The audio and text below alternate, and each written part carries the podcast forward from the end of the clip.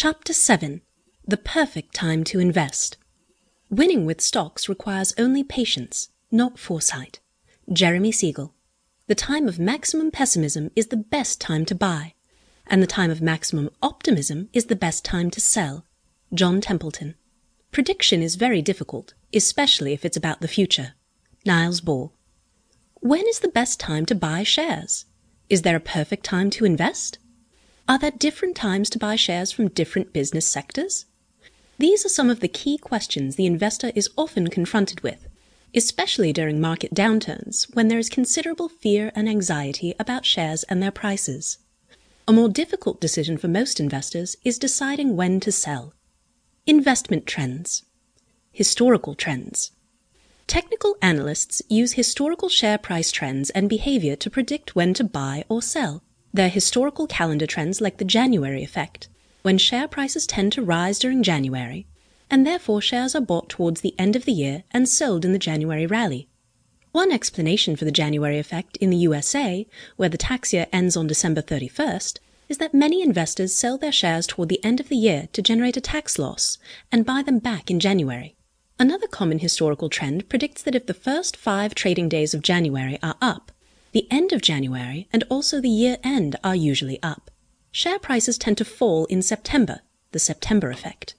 Though several market crashes have occurred in the month of October, including 1929, 1987, 1997, and 1998, the October effect, in which share prices tend to fall in October, is not borne out in reality. In the United States, the presidential election cycle theory suggests that following the election of a new president, the stock market declines in the first year and rises in the last three. In the UK, one of the oldest investment adages advises investors to sell in May and go away, stay away till St. Leger Day. The St. Leger horse race is the final classic of the flat racing season, usually run in mid September. The inference is to stay away from the market during the summer. Historically, the majority of stock market gains in both the UK and USA usually occur between November and April None of these trends is perfect. For example, investors that sold in May 2009 would have missed the 18% gain in the FTSE 100 by St. Leger's Day. Market sentiment.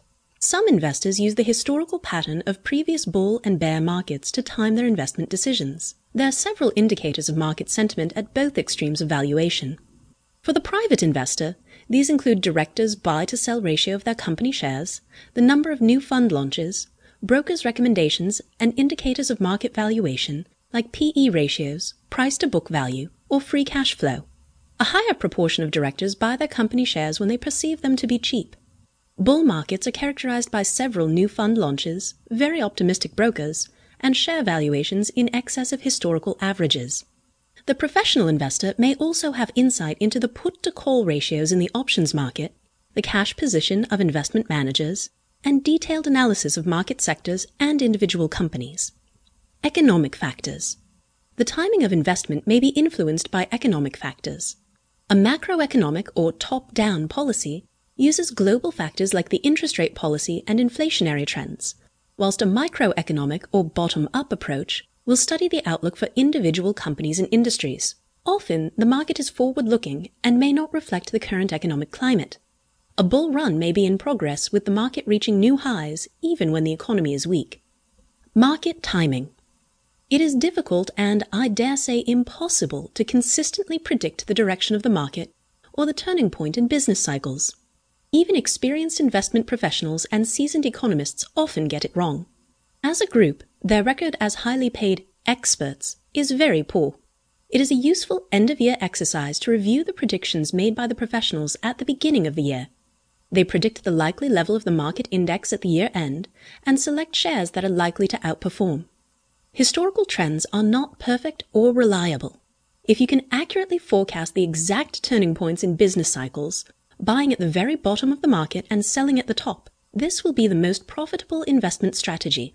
In reality, nobody can predict these points, which only become apparent with the wonderful benefit of hindsight.